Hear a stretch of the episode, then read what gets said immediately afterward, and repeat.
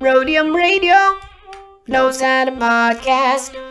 Roadium Radio knows how to podcast. In the city, city of Wilmington, we keep it rocking. So come on, shake, shake it for me, Kelly. Yeah, Dr. Dre is in full effect, and I gotta tell y'all a little something. Easy E is down with us. MC Ren, you know he's down with us. DJ Yella is down with us. Arabian Prince, you know he's down with us. Tony A the Wizard is down with us. JJ Fad is down with us. Timmy T, you know he's down with us. DJ Pooh Boy is down with us. Toddy B and Spade, they're down with us. My boy Ice Cube, you know he's down with us. I like to mention, so pay attention to where I'm from, Compton, but the tapes are from the Roadium. My name is Dre, listen while I play. And by the way, I'm also down with NWA. Yo, Steve at the Roadium is down with us. Slanging funky tapes, it is a must. We're number one. Yo, what up, everybody? Welcome back to Roadium Radio episode 33.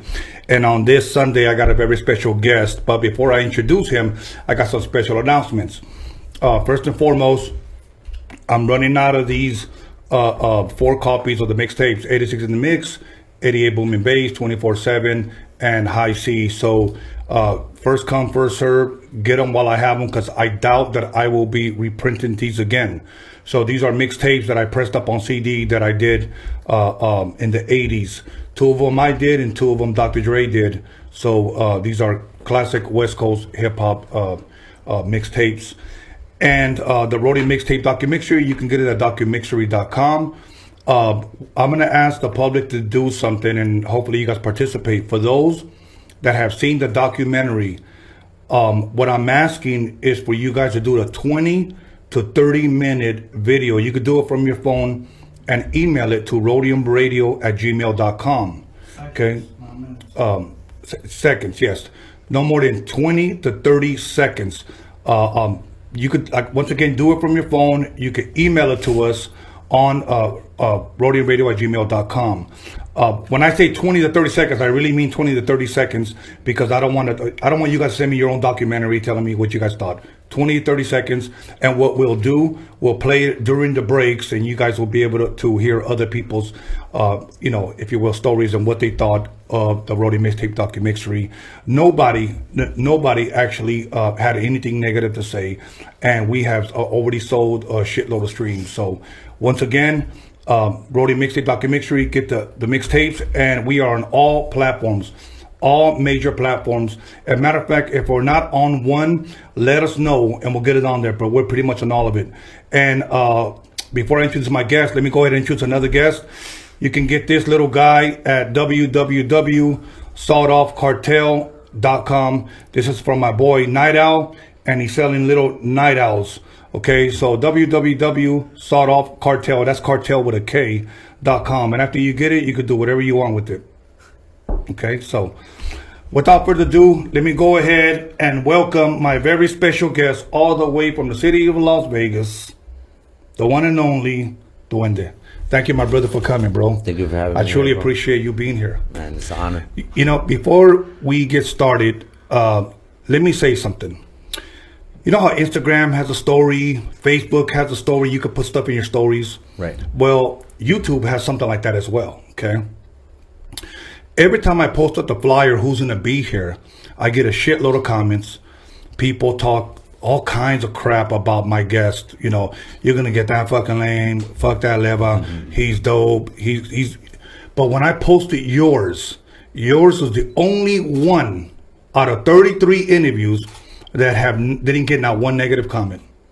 Not one. I'm happy to hear it. Yeah, that, that shit blew me away, man. I was like, Me too, right now. I was like, what telling the me, I- fuck? I, would have expected at least five out of 30. No, not one. And as a matter of fact, uh, um, uh, here's what some of the comments said: underrated, one of the best to do it, one of the best ever, mad skills, dope. It's about time. All like awesome, awesome comments, man. So, and I, I thank people for keeping it real, but you also got those people that were fake accounts, you know, name Nostradamus or whatever, and they'll comment something stupid. Right, But right. Anyways, brother, I know you came from Vegas today. How was the drive uh, coming over here? It was pretty mellow. Yeah? First, you know, it's a Sunday. Um, I didn't really catch the the dramatic, you know, LA traffic, so I'm I'm pretty cool with that. Okay. Now, have you ever lived out here in LA? Nah, live nah. No? I, I've been out here a lot, you know, Okay. especially as a youngster. I used to come down here. Okay. But you know, it's it's always man. I fucking love LA, bro. I love the weather course. here more than anything, you know. So Of course. Uh, now, let me ask you this: Living in Vegas, you gamble a lot? not at all. No. Nah, if you live in Vegas, um, I live there enough to know it's a tourist thing. Yeah. And people like me, we know where to go to to get the things that the tourists get for three times the price. We know where to get it for regular local prices. So Okay. I stay away from the strip. I stay away from casinos. I recommend you try the same thing when you guys go out there. And keep your money, right? Yeah, keep your money. Lost wages. That's what that place should be called. Yeah. Because the house always wins. Yeah. You know, when I used to go there with my buddy, he used to always take me to a place called the Crazy Horse. You ever heard of it? yeah. One, two, or three. uh, I, I, I, I thought there was only one, but I guess there's a gang of them now. But uh, now, uh, let, let us go ahead and get into it. Where are you originally from? Where was Duende born? I was born in El Paso, bro. El Paso, Texas. Um, it's it's basically I, I I feel like I was lucky to be born here because my mom, what she used to do is she, she my mom was illegal. You know, I'm not gonna say if she still is, but you know, Right, I she was illegal at the time, and um, you know, all of my older family was born all in Juarez. So her mission was to have me born here in the United States, you know, for that leverage or for whatever, you know, they call Yeah. us anchor babies or whatever that shit is. And yeah, it was, you know, she succeeded. And thanks to that, man, I've, I've, I've been here and they haven't been able to get rid of me. You know, they think and they hope I'm illegal, but I'm, But you're here to, to stay. I'm here to stay, bro. Yeah. That'll work. I could come man. and go, you know? So, so. Be- be- being raised, uh, well, you were born in El Paso, and, And then uh, I went right back to right right when I was born. A couple days, um, they took me back to Juarez, um, where I was at until probably like about six or seven, and then um, my my abuelitos actually raised me. Um, when I was like 13 months old, you know, they picked me up from Juarez and they took me to El Paso, and then we went to Oklahoma. And since I was 13 months old, my abuelitos they basically took took care of me, raised me. You know, they've been my jefillos. So we moved out here to out there to Vegas when I was about 11, 12. You know, and it's been my home ever since. So I I, I love El Paso's my hometown, but I love Vegas too because it's it's you know where my kids are from. It's it's where most of my I planted my roots. My roots come from El Paso Juarez, which if you're from that area, you understand that El Paso Juarez is like one city, bro, on, on two different sides of the border. It's the same thing. Yeah. People from uh, El- people from Juarez go to work in El Paso, come back people from from El Paso, you know, go do the same. Well, not work, but they go shopping. They go handle their affairs in Juarez, and they come right back. It's it's a bridge that separates it, so it's one city. okay. You know, Uh, do you have any any good memories uh, when you were a kid being in either El Paso or Juarez? most of my memories. I mean, I'm, I'm sure everybody's. I hope everybody's kid memories are like the shit. You know what I mean? Right. Because no matter how poor we were, bro, like we didn't you know i've never really been the feria you know what i'm saying? I've always been i'm from zaragoza salvarcar is the colonia where i'm from. It's one of the poorest colonias in in in juarez. So we canicas and you know trompo and all that was was our was our entertainment and we didn't need really much. I used to go swimming in a barril de agua bro. Like like it's like the old school trash cans. We used to fill it up with water and me metía ahí, plug my nose and go underneath and come out and that was my that was like my little personalized swimming pool Wow. so i mean material shit you don't need it to to have good memories you know Right. it's it's about how my jefitos my abuelitos they took good care of me and they showed me Right. like a lot of morals and that's that's where my fun came from my good memories That's awesome, man. You know, let me just share with you a quick story. Uh, when my father, w- we lived in Compton, we moved to Wilmington. I was still a kid. My dad, just like a typical Mexican, had a station wagon. Throw all the kids in the fucking back. Mm-hmm. Yeah, right. And we're gonna go to Juarez because that's where uh, my mother's family was. You know, from Juarez, and uh, she lived like they in un rancho, pues. You know, and uh, she had a cotton field you know, uh, my abuelita had a cotton field, and we used to go out there and used to pick the fucking cotton like from it, you know. Uh, to me, that was fun. You Right. know what I'm saying? But and I understand what you're saying that you didn't need money. You know, because a lot of times you're raised poor, but you don't know you're poor. Yeah, exactly. You know, but you're having fun. yeah. You know. up. And do, do you remember, uh, like you mentioned the barril? There used to be a thing over there. They used to call it un motor. Uh, we used to go in there. It's just used to pump out water, and we used to just jump in that motherfucker. Yeah, yeah, yeah. It's know. by some like it's close to the rios. Yes, Right. Yeah, yes. yeah. You just yeah, that was the shit. Yeah, too. y luego las pinche canicas también, you know, I the big fat one, bro. canicas, bro. Yeah, or las matracas. Remember that shit? Yeah. You know, so yeah, man, those are good ass times. So those are my memories, and it's funny that you have pretty much uh, uh, similar stories. Uh, um, g- growing up, now, what elementary school did you attend? Um, it was this elementary school called Whitaker, Okay, Whitaker Elementary School. and, and where was this at? This was in El Paso. Okay. And then when I came to when I got to Vegas, I went to a school called Sunrise Acres. And that was elementary as well. Yeah, I was elementary. Okay. Yeah, and then from there I went to a, a Roy Martin Middle School, which was one of the most dangerous middle schools in my time. You know, like Really? like, I mean, when you talk about school shootings nowadays, you know, you, they're horrific, of course. But you know, I mean, you you being from here too, from the West Coast, there was a lot of school shootings already in, in Yeah. junior high school. So that was one of the most um, you know, dangerous schools. And now it's uh, like a it's like a charter school, bro. It's like a magnet school. It's it's for gifted kids, you know. so it's it's ironic to see that turnover. They knocked down the old school and they built a new one on the other side of the property. So it's it's not the same dope. school, but it's. And, and high school, what high school did you attend? I didn't go to high school. I uh I got locked up when I was young. Okay. So my high school was uh Spring Mountain High School, which is a, a youth camp that they have, and then you know I went to a place called Elko, Okay. Elko, Nevada, which is What, what did you get locked up for? Good times? you know when you're when you're a kid you like to have fun and things that you consider fun are, are dangerous to other people you know so Of course, of course. Well, you know what? I did the same thing. I didn't do a long time. I just did maybe, you know, a little bit, but uh, I learned my damn lesson. Uh, I wish I could have finished school, but I didn't, you know. Right. Now, um, growing up, okay, as a kid, whether it was in El Paso, whether, it, like you said, Paso Juarez or in Las Vegas, um, what kind of music did you grow up to? What kind of music was played at home? I know you said your abuelito raised you. yeah So um, what would they play? like you know waking up and smelling pine sol and then you hear Cornelio Reina you know what I mean you, you hear like Los Relámpagos del Norte Antonio Aguilar I grew up on all that that's that's basically where I you know developed my love for music was in that genre I just smelled pine sol when you said that. That's crazy because right. my mom used to do the same shit. Ya levántate, and you chinga know, and chinga en la mañana know how before you could even wake up and get ready it's like mopping. y You know. tortillas de harina you remember Yes. the tortillas de harina homemade Yeah, my abuelita used to do them over there allá en Juárez, you know, right there in the Comal, you know. I mean, the best food in the world for me is Mexican food. I, I mean, I even had Lebanese people that I met while I was touring at airports tell me the best food in the world, Mexican food. yeah the- you, know. can't argue that shit Yeah. But now, um, and well, did you play any sports at all growing up? I did I did a lot of sports. I was I was athletic growing up. Um Ghetto baseball is not one of them, okay? yeah, we used to play ghetto baseball, bro. Like we had well, I used to live by the freeway right there in Vegas and like the home run was if you if you hit it over the freeway. If you hit a car it was a grand slam, which in our time was you won the whole game. The game was over. You hit a obviously cuz you couldn't stay. You had Right, right, right. So you hit a grand slam, you won the whole game and then you come back tomorrow and play, you know, and this was right outside of my apartment complex over No in shit. Vegas. Wow. So yeah, ghetto baseball. Um, I played real baseball too. I played little league. Really? Um, yeah, and I was pretty good actually.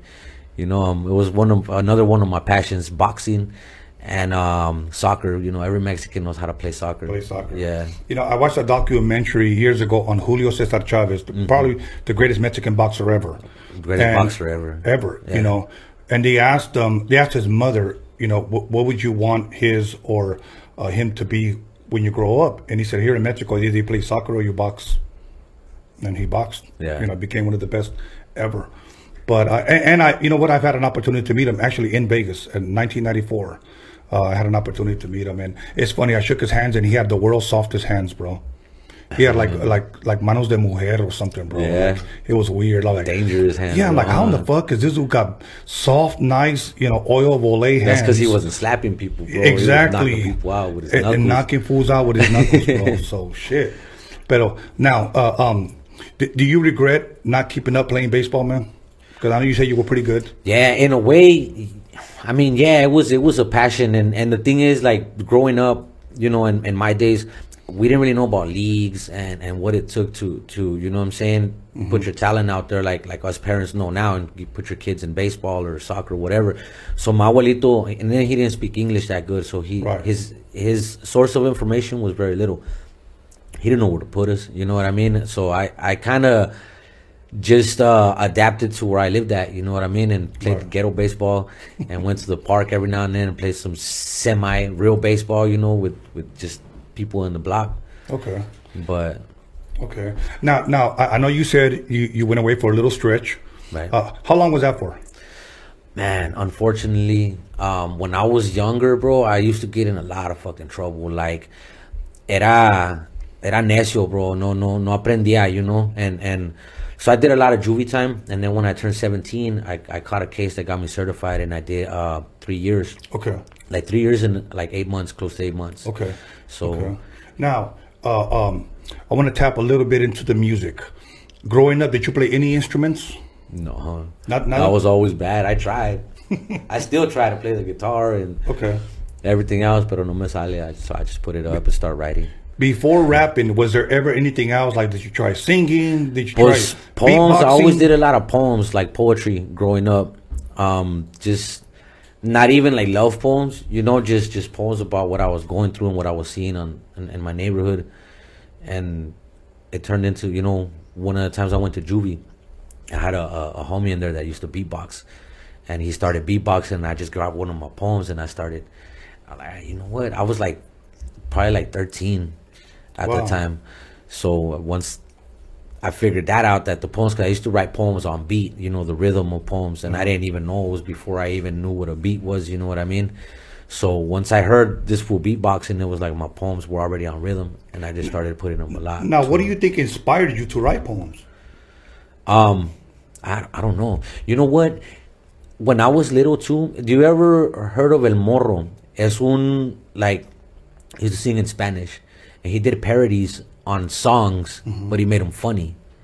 Okay. So when I started uh trying to do my own parodies to other songs, that's when like the the whole writing, you know, Started, kicked yeah, off. yeah, for music, Okay.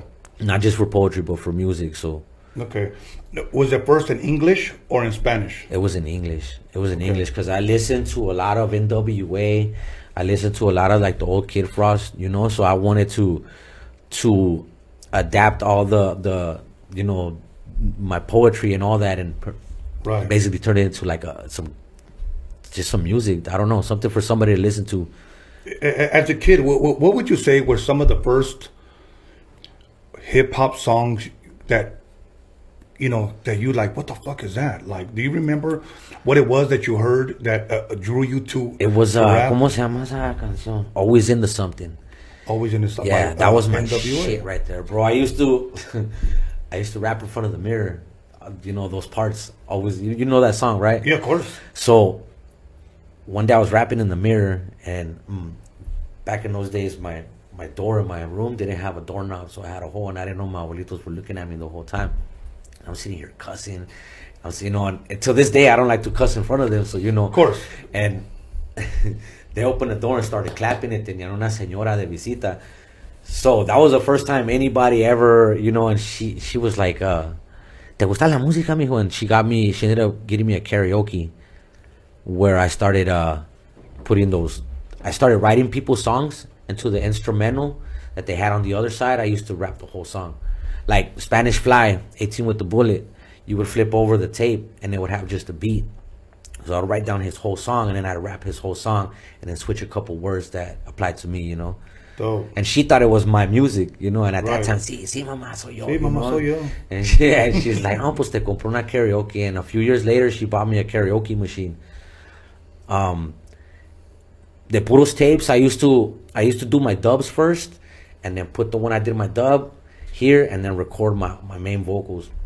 And that's just to pass them out to the homies. And, you know, back in those days, I used to chill with a lot of girls, so I used to pass them out to them. Yeah. And in those days, it was a lot of gangbanging going on. Yeah. So, and um, unfortunately, there was a lot of what we called hood rats back in the days. They used to kick it with different neighborhoods. Right, of course. Those were the ones I get my tapes to, and they used to bump them in different neighborhoods.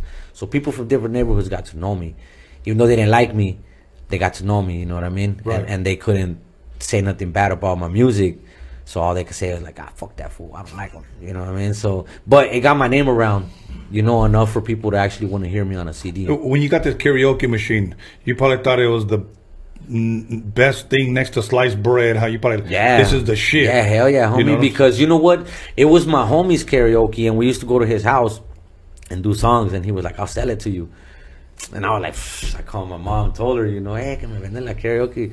And they didn't have the two buttons, so you had to kind of finger it, you know. what I right, of course. I'm used to fingering So, it. Yeah. so hey, it was all good. We it was our magic. It was my magic. That's what got me started. If it wasn't for that karaoke machine, bro, I, I don't know. I probably would have focused on other shit. Thank God for karaoke. Yeah, That's Karaoke dope, man. machine. Now, now, about how old were you when that happened?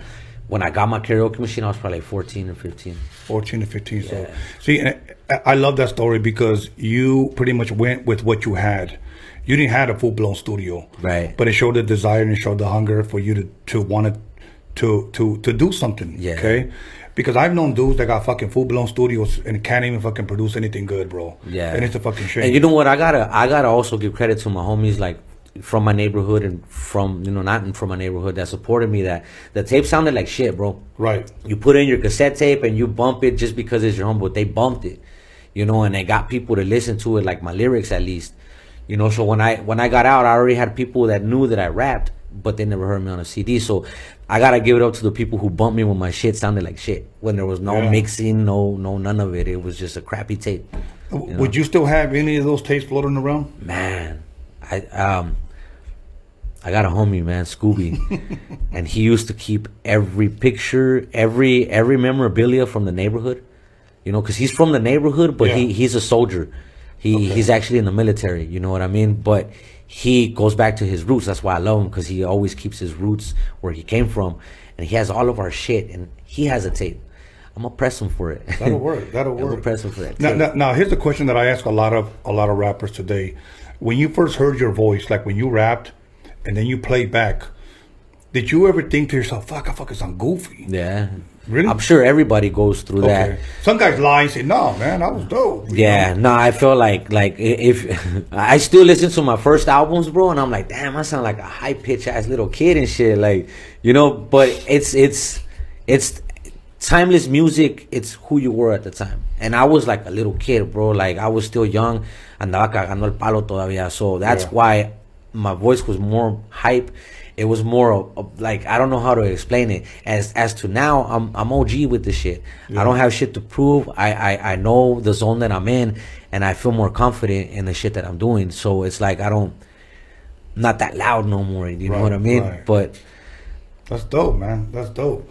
And and uh, um, so up until that point, before you got locked up, all you had was the karaoke, pues. karaoke. Okay, so you get out now, and do you decide, okay, voy a agarrar un pinche trabajo? Am I am, I going to get a job, or am I going to continue to pursue this rap thing? Well, what happened is I was talking with uh, on the phone because I got I got locked up when I was 17. So when I was about to get out, a lot of these people, a lot of the new homies didn't know me and they were rapping, but they had a tape floating around. And um, one of my little homies that didn't know me showed a tape to uh, uh, one of the producers in, in, in Las Vegas. That at the time he was one of the main ones distributing all this Chicano rap so when I got out, he was already waiting for me. You know, we we talked and we we did business, and I started working immediately. Okay. So I think that's that's that was a good thing because I didn't have time to go back in the street and and do the sh- same shit I was doing Right. for why I got locked up. But you know, I started with the music, and um, about three weeks after I got out, you know, after I was already signed with him, I got I got shot, and um, I ended up needing a lawyer because a bunch of other shit happened. I got into some trouble after I got shot. Was that so- was that my Sure. mistaken identity, or I'm gonna say that Okay. because that's the outcome of the court. It was a mistaken identity. So, um, I kind was kind of in debt with this with this vato, this record company. You know what I mean? Because if and I'm not gonna say that if it wasn't for him, if it wasn't for him, I probably wouldn't be out. So I signed a contract with him. You know, went through a bunch of shit. Um, I even kind of quit rapping for a minute because, you know, I was getting jacked. I was like, my music wasn't belonging to me. I didn't know how to register my shit. I just didn't know how to do a lot You of You didn't shit. know the business side of it. Exactly. Because in our times, we hustle CDs, bro. And, course. and we didn't know about the digital world. You know, we hustle CDs out the back of the trunk and we supported each other and we knew how many units we were pushing because we were the ones Selling them. yeah, you know, it was it was more hands on and and now I was in this other world where people could just grab my shit off of the internet and register it to themselves and I, you know, I didn't know what to do with it. Right. So I kind of just said, "Fuck it, you know what? I'm going to get a job. I'm going to chill with my little girls, you know, because my little girls were getting older." And and to me that was more important than trying to, you know, make a name still at, you know, Right. after all the shit that happened. And this is after you got out, correct? Yeah, this is after I got out. after you out. got out. Uh, you had, you had no album out yet, correct? Um, no, I Okay. didn't have. A, you were possibly working on something. we we worked on compilations, which Okay. my my a couple of my songs dropped on different compilations, and then I did an album in 04, I think, Okay. was the first album. Okay. Yeah. Uh, many of the questions that I've asked you really come from a fan's perspective because I can know your whole history, but if I know your whole history, then we would have nothing to talk about. So I actually come to you as if somebody uh, from the street sat down and wanted to ask you. Of you know what I'm saying? yeah. Because there's a lot of people possibly listening that may not know who you are, so it's important to go into detail. You Yeah. Know? But uh, so now you were doing compilation, and this was for an independent record label. This is for that label that I told you. Okay. Um, we're not gonna say their names, but it's it, it was for that label, and then I dropped a couple albums with them. But after that is when I kind of gave up the music, you know, Okay. because those albums that came out with them, like I said, I didn't know how to get my rights to them. Okay. Now, when those when those records came out, uh, um, w- were they just your uh, your albums, Yeah. or were they just compilations? Nah, they were my albums. I worked on compilations, and that's when I got a little known to get an album out. You know, so when the albums came out, people were already waiting for them. Okay. But you know, the Vato he he kind of took advantage, Right.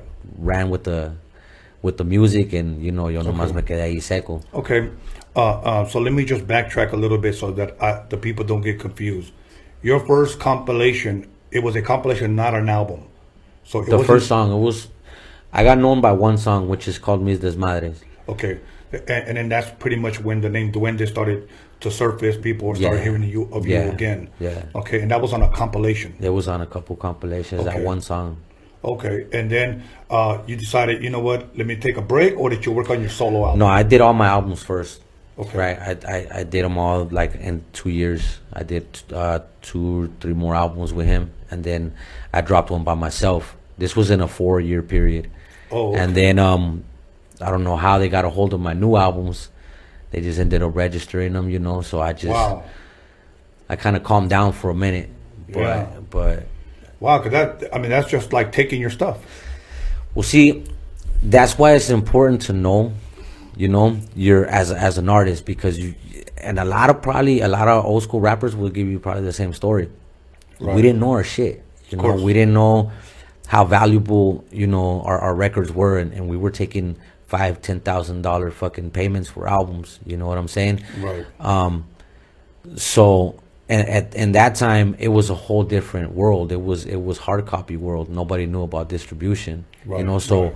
so when the distribution did come into play these people who did pay for for uh, hard copy rights wanted to take everybody's digital distribution rights you know what i'm saying and and a lot of artists was they ended up being you know fucked over because Yeah. you know when when you're when you worked on about you know I know a couple artists that have about either 10 to 15 to 20 albums and when you work that hard you know to to to build your legacy and to build your name and to see another person cashing in on it it's it's it's fucking it's like a snake world bro you know what I mean so Yeah. so a lot of us go through that, and that's why I'm I, I- I'm able to share that story because I don't want like artists coming up now to think that that it's not possible to do it on your own. Right now, it's possible to do anything on your own. You can do whatever the fuck you want as long as you apply yourself. You don't really need nobody in the game. You know, nobody needs to be taking anything from you. You know, if you really want to do it. Right. But if you are gonna go with somebody, make sure that that company or that person is trustworthy before you know because there's there's companies out there that are out there to help artists Right. you know but you gotta fucking know who they are and that's the tricky part right Yeah, tony is knowing part. who the fuck they are Exactly. Okay, we're gonna go ahead and press pause right there. We're gonna take a ten minute break. We're gonna come back and we're gonna talk about uh, some of those compilations, some of those records, and your solo projects. Okay, cool. So once again, everybody, uh, uh, episode thirty three with Duende. He's in the motherfucking building. Make sure you call somebody, text somebody, slap the hell out of somebody, let them know that Duende is all is here, all the way from Vegas.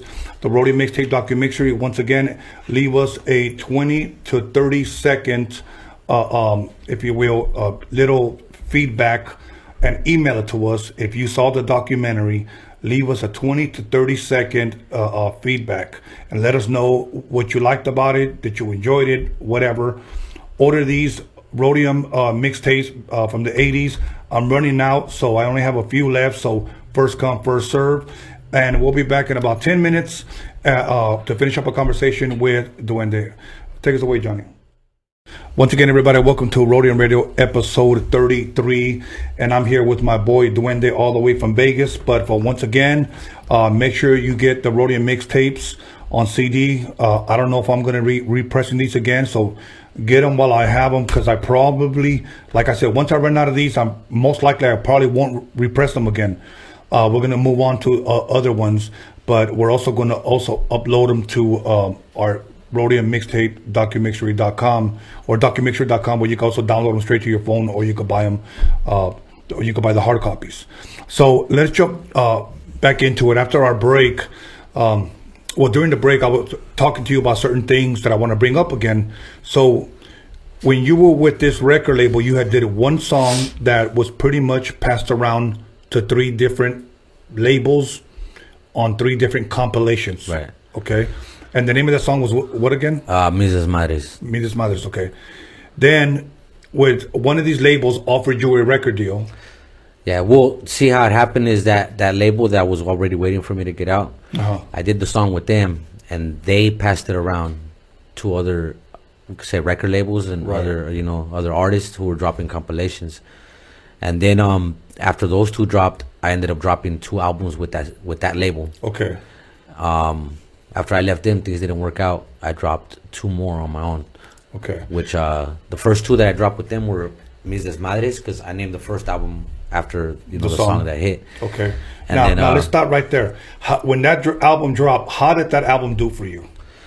Um, hold on. I'll- I think the first album that dropped was Revelation, right? Okay. But Mrs. Midas was the one that that kind of, you know, Got you over the hump, yeah, because of the fact that in that time there wasn't too many Spanish rappers, Okay. and that album was all Spanish, and at that time it was only a couple, two or three people in the Chicano rap industry doing Spanish. Okay. So I think that's why I took off, you know. So Revelations, it, and then and then Mrs. Madres. Miss Madres. And then okay. when I left, I um did my own uh album, which is called Manicomio.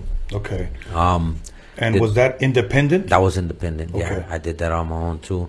And after that, I the last album I dropped uh before this recent one was uh, dedicated, and I uh I recorded that at the area recording studios with my boy Rick DeRuger and uh my my producer uh Jerry Forth. Okay. Okay. Now, b- before we get too too far ahead, on your first solo album, Revelations, it was all you. Did you have any features? Not that I remember. If I had features, it was like people. They weren't nobody known, you know. Okay. It was just people that I knew, people that were rapping as What well. year was that dropped? Oh four. 04? Revelation. And uh, um, was that hard copy as well, or was that download already? No, that was hard copy still. Okay. And and uh, how how did that one do? Were you happy uh, with, with that? From what my label was telling me, um, I was I was okay with it. Okay. But when I left the label and I found out how good it was really doing, then of course I was stoked. You know. right, right. Because um, one thing about labels back then is they told you your shit wasn't selling. Of course, th- th- th- that's the scheme, so they can pretty much keep all your fucking money. Yeah. Uh, uh, porque you know th- this fucking music business at times is no different than, than the fucking dope business. You it's know. even worse sometimes. You know, I mean, I, I've known dudes that were selling at this corner, but motherfuckers will shortstop them over here, wait for the crackhead over here. You know what I'm? So shortstop. I mean, a lot of labels do the do the same shit. They cut each other's throats, and Yeah. they'll tell you you didn't fucking sell, or we wasted money on this video, we wasted money on this photo shoot, we wasted money on right here, and you have to pay us back before you collect anything. Right, right, right. And they'll just make up shit. And if you don't know the business, you know, you get stuck with that bill. Yeah. You know. Yeah. So and and those are bigger labels, you know, like smaller labels, like the the, the those labels that helped out Chicano rap. You know, um, they did do a lot of good for Chicano rap because they they put a lot of artists out there that didn't have any means of putting themselves out there, but they also fucked over the industry because those were the people fucking over all the rappers. Right. And it got to a point where. those people were just getting fillers, you know. They were just getting anybody who Right. looked gangster enough to be on a, on a CD cover, and they would put them in the studio and put a CD out, and then next thing you know, you know, there's a, like a hundred different rappers at a swap meet booth, and people were picking up whoever they think looks or sounds dope, Right. put it in their car. It just sounds like shit. And then now everybody's like, yeah, I'm not gonna be bumping Chicano rap no more because I've already bought three CDs that sound like shit. Those were the labels that did that, bro. Yeah. You know, because they had the money to, to well, put well they, anything they out. flooded the market with a bunch of bullshit. yeah. You know. Um, on that first album, your first solo album, Revelation, do you remember who produced that? Mike Lynn. Um, he's from Baldwin Park. Um, my little Asian homie, bro. Like you would never expect him. You know, he's he's like nerdy, goofy. You know what I'm Uh-huh. saying? And that was a beast, bro. Like Really? like those first two albums, Revelation and and Mis Desmadres, and even some of uh, uh, Manicomio, he he produced. You know, it's one of those guys you see that you wouldn't expect. You know, con Okay. lentes, flaquillo, like. But That'll know. work. Now, your first album drops once again. How long before your second album, Mientras Madres, drops? It was probably within less than a year. okay. The the, the revelation dropped in in 04 and in the beginning of 05 ya estaba Mrs. Madres out. I, I- any features on that one? Mrs. Madres, nah. Like nobody known, you know. I, I didn't really want to do features with nobody known. I've always known, like like uh, homies in the industry, but I never really wanted to do a feature. Like I didn't want people to think that I was got Trying known because of yeah bigger you know? names. Yeah, exactly. That's good. You know, it's funny because uh, I produced Hi-C's first album. Okay, um, people usually ask them, "What features did you guys have on your first album?" Mm-hmm. And they they'd always say, since they're the rappers, they would always say, "We didn't have no fucking features. We just rapped all on our own shit." Right. You know, none of them guys were known. Hi-C, Second to None, AMG, DJ Quik. None of those guys were known. Mm-hmm. Right. They just all wrapped on their own shit, and they all just came up. So I understand when you say, you know what, if I did, maybe they weren't known, because right away today you got people that really, it's not really even an album anymore. It's more like a compilation because you got twenty features. Yeah. You know, I got a verse from E-40, and I got a verse from the Migos, and I got a verse from this guy, and from this pendejo over here. Yeah. You know, and it's not even you anymore. The- music is starting to become a popularity fucking contest. It's like who's got more access to who. You know, it's not even Yeah. about your talent anymore. It's about what you got access to. Well, you know, let me say this, and I hope they're listening. Even podcasters, I, I know some goofy ass bastards that are winning on podcasts, and I'm gonna tell you why. It isn't so much that they're great interviewers; it's because they have access to artists. Yeah. And these guys have no history in hip hop, none. You know, and I ask certain rappers to come to my podcast. Mm-hmm. They turn me down, or they don't call me, or they'll say yes. You know, it's lock and key. Hell yeah, we'll do it. They don't fucking call me back.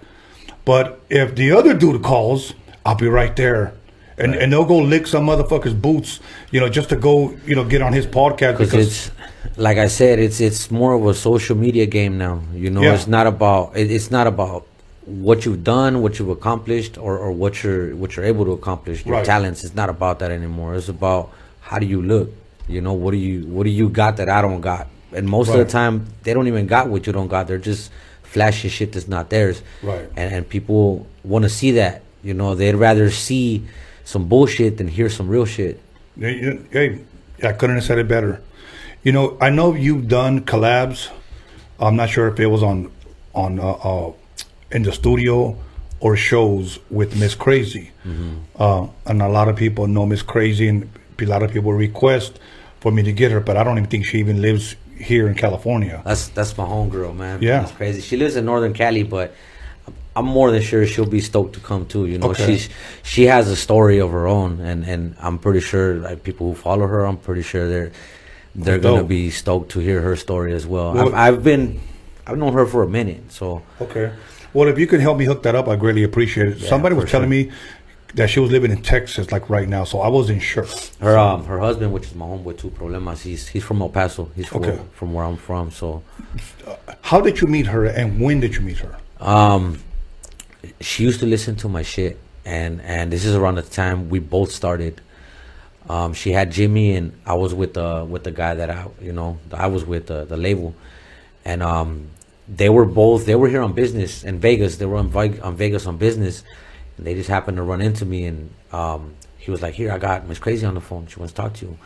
She was like, "You know, hey, I'm a fan. You know, I like what you've been doing. Whoop whoop." And you know, her energy was off the hook, and her shit was dope. If you remember her first Right. CDs, like she was on some real gangster shit. You know, so nos acoplamos bien. You know, like like we started doing shows together. You know, we went through a lot of bullshit together. Like like like you know, as far as the industry goes. Right. You know, so I always looked at her like my little carnalia in the rap game. You know, and I, I mean, I don't really know too many people in the rap game, but she's one of the ones I've, I've got close with. And, and Raul, what year was it that you had the, you had that conversation? about 05 or 06. That was probably around the time that I met her. But you know, when I met her, was through MySpace. You know, now when you say MySpace, it sounds like fucking the dinosaur ages. you Yeah, know what I'm right. I remember Yeah. MySpace. We, we, we chopped it up. Yeah, it was. I mean, MySpace. Well, yeah, I'll- leave it there. But um, but we were messaging each other back and forth, uh, um, and during that time, I was work. I this used to be my like my actual studio. You know, where I re- I recorded everybody here. I mean, I've had Quake, Second to None, Hi-C.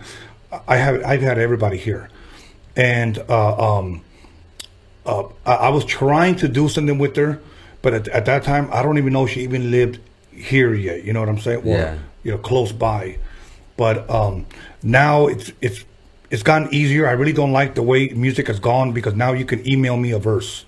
Right. See, and I don't like that because I like to build chemistry with the guy Yeah, I'm the working energy, with. the energy is always it's- Exactly. It's, always a fucking. It's it's way different, way E- different. Exactly. Like I, I always tell people, give me one classic album from the last ten years, Mm-hmm. A- and I always ask, and they cannot think of, of one. They always go got to go back to the, either the eighties, nineties, or early two thousands. Right. But when I say classic album, just straight rap. You know, uh, I mean, can, can you give me one? I was thinking, I was as you were saying, I was like, let me think one. In the last ten years, I can't. You know what? I've been so out of tune with with the music that's out lately, bro. That that I listen to to shit that's on the underground. Like I listen to a lot of Mexican rap.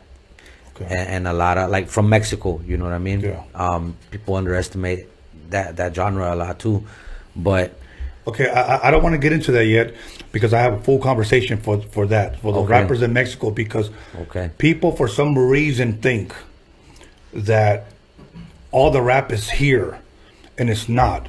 You know, you got some people out there that are winning, and they can rap their asses off Right. in Mexico. You know, but since we never hear of them, we just think that all the rap is Yeah, here. it's here, You know, and that's not. It's not the case.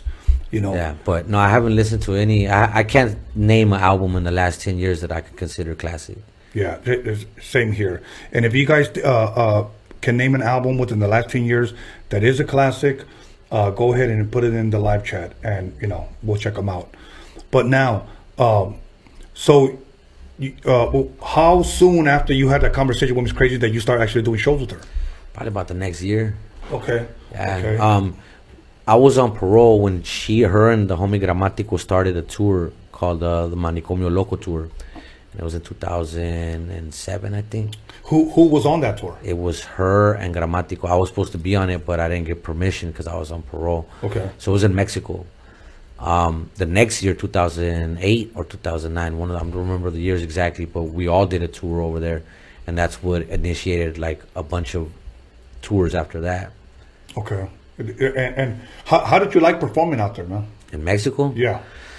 man when i tell you it's a whole different energy dog it's like i mean I, I i love the performances here too dog but i gotta be honest sometimes people here are too too cool to support you know and one thing about mexico the fans are fucking fans like you you get either grown men or cholos like full blown men and if they like you hey, ¿qué onda, güey? ¿Qué onda, pinche duende? ¿Qué eres la verga, güey? You know what I'm saying? It's like they have passion for for what they support.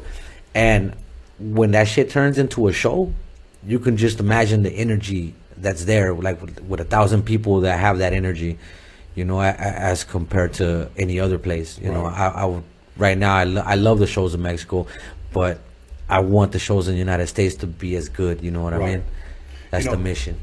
you know, uh, I'm going to tell you something. The farthest that I've gone into Mexico, which I don't know if people are going to take this disrespectful, but I think they'll understand. I don't consider like Tijuana, Ensenada, and Rosarito actually Mexico. Right, it's border towns. Yeah, it's border tourist. towns, okay? And it's pretty much where people go and they do their bullshit and then come back. Yeah. Okay. But um, I, wish that I could have traveled like Equid does, you know, when they go to Mexico, you know, they go to Jalisco or whatever. Right. You know, because all throughout the U.S., I've already been there twice, you know. And um, I did that by the time I turned 24 years old, you know. And after a while, it got kind of boring for me, you know. But I will say this: like we we've gone to Sacramento, we've gone to Texas, we've gone to Florida, um, Philadelphia, you know, uh, Portland, and rock shit. Okay, but when it comes to doing shows here in LA, you can't get a motherfucker to bob his head, bro. Be- be- no, I'm dead fucking we, serious. we were talking about this earlier on the drive up here, and I was telling them how how I I feel like LA and California is one of the spots that has the most energy for that, because the the few shows that I've came here, like you know, they if it's sold out with 200 people or 300 people or 600 people, it's it's like rocking. You know what I mean? And in Right. other like I've been to the East Coast and I've been to to you know the Midwest and stuff like that. And yeah, you you get your people that show up, but not as active as here. You Okay. Know? Now I'm talking about a time from I want to say 1991 to like 94. That's when I experienced that. Mm-hmm. Okay. And they just weren't having it, man. I remember I was doing the show. I was DJing for Quik, Second to None, Hi-C and AMG. That was like a whole little camp, okay. And I remember Second to None couldn't get the people to, to you know, To do shit. and they, they were like, "Get hype, motherfuckers!" Like they started yelling at the crowd. Like, you can't do that, bro. You know. But he, here's the funny part: somebody from New York or somebody from Chicago would come out here, and it's all love. It's all love. It's almost like if you're from here and you're performing here at that time, it's almost like the people look at you like, "Oh, I know that." I, I learned that the hard way. Tony is uh, you're not gonna and and hopefully I'm wrong for a lot of people, but in my case, in a lot of cases, I know people don't support you in your hometown until everyone else supports you too. That's very you know, true. That's why I tell people and, and upcoming artists like get out of your city, like like get out there, get to another city and, and do shows there and do not not move. You know what I'm saying? I'm just move around. Don't Right. stay in your city wanting to do only shows in your city, only appearances in your city. Like if you find an opportunity to go to another show, even if you don't perform, show up. You know, get out there, get your name out there because a lot of the times you're waiting for that support from from the people who grew up with you and that know you and who you would expect to get support from but a lot of the times those people don't want you to make it Right. you know and You're a lot of times right, the only time that they start supporting is when everyone else Yes. supports you because that's when you made it Right. les queda de otra you know but that's that's the key that I think I, I you know, gracias a Dios I figured out is is I went to another not only just another state, but I went to another country and and and try to make a name out there. You know, I, I traveled frequently and and any place I could get in, you know, I went out there and and gracias a Dios right now it's Yeah. like you know people respect that, especially in Mexico because not too many people will go, bro. You know, and the places that I go is like where shit is active. Yeah. You know, and people appreciate that. But and you know, you got other Chicano artists that won't go down there, so they, Those are the fun spots, man. yeah, they're fun. The fucking cutthroat Yeah, oh, parties. yeah, they're fun. Yeah. Uh, uh, you know what? I, I had a, I had a quick question for you. Uh, since you rap in English or in Spanish, uh, who would you say? And I should have covered this in the first segment. Who would you say, um, when it pertains to English, you as a kid growing up listening to rap, who would you say were the ones that really you really listened to, like inspired you possibly? Um, shit, man. I know Kid Frost did. You know who? I got a lot of uh um. I'm talking about motiv- English. motivation. Yeah, yeah. English. Kid Frost, like his, you know, his old English shit. Right. Proper Dos was a big inspiration for me. Like I used to listen to. I used. I know all the Frank V shit. Yeah. You know, um, Spanish Fly. Was, was a lot of the English shit that that, and of course I used to listen to a lot of Eminem. Okay. when it comes to syllables and versatile shit. You know, it's just it- different styles, bro. I, I never just listen to to one style. You know, I like all varieties of shit. Right. Okay. Other than you possibly yourself, mm-hmm. when it comes to if you want to title it Chicano rappers because they're Chicano, who would you say is the best to have ever done it? And Chicano rap, Yeah. man. I know you mentioned Frost, you mentioned Proper Dos, Spanish Fly, but let's just say, in, in, in just your opinion, I would say Tony, I would put this guy at the top. Right. You know. Um, when it comes to remaining solid and remaining in the game, and and still till this day having the the the po- potencia que tenía when he started, I would say my boy Shadow. Okay. That's that's somebody that that inspired me a lot growing up because I used to listen to his show when I was gangbanging, and he was on the same tip. As I grew, his lyrics grew, you know, so I was understanding all that shit. And then as he grew, also, you know, I, I used to listen to a lot of his shit and get inspired too. He's another, you know, along with Proper Dos, he's another person that Yeah. that I learned versatility from and how to hit different beats. And because when I was listening to Chicano rap back in the days, if you remember, a lot of it used to be with oldies. Yeah. And you know, when Shadow came out, it was like, the fuck is this? You know what I mean? So, and I never really did the oldie rap. So when he came out, I was like, oh, this shit is possible for a Mexican to do it, like you know, original Crossover. beats. Yeah, crossover exactly. Yeah, So- that's dope, man. Like for me, I I would say this that in the '90s, if if you were to twist my arm and say, okay, Tone, in the '90s, when Chicano rap possibly really started to bloom and started to take off, who would you say was at your at the top? I would have to say uh, Frank V. That's just me, but again, I'll put him in the '90s. You know, uh, Proper Dos, which I believe is probably one of the most underrated Chicano rap groups out there the thing about Frank V, and even though I love him and I've been knowing him for a long time, uh, Frank V was just an unpredictable dude, man. You know, uh, many times we, he's we've come here. He's come here to this studio, and uh, we couldn't work because he was always on his phone, or he had to go somewhere, or he'll be back. And very unreliable, but he had all the fucking talent. Had a great voice. right. Had great mic presence. Great delivery. He had it all. But I just don't think he took it serious. I think we're there's at this point also especially there's there's a lot of um, wasted talent. Like like Frank V, gracias gracias a Dios, he was in a time where there wasn't that many Chicano rappers. Yeah, you know? right. But at this point, like like in 2020, there's thousands of of, of Yes. up and coming artists. There's like there's there's probably a thousand rap songs recorded today, Mm-hmm. you know, and and uploaded to whatever platforms, you know. So you can't you can't slip and expect to to get to your goals and your dreams if you're you know Right. wasting time or, or or even if you think that you're already made it a star and shit like that because you know there's a lot of people that that think that the next step is is already the the final fucking goal Right.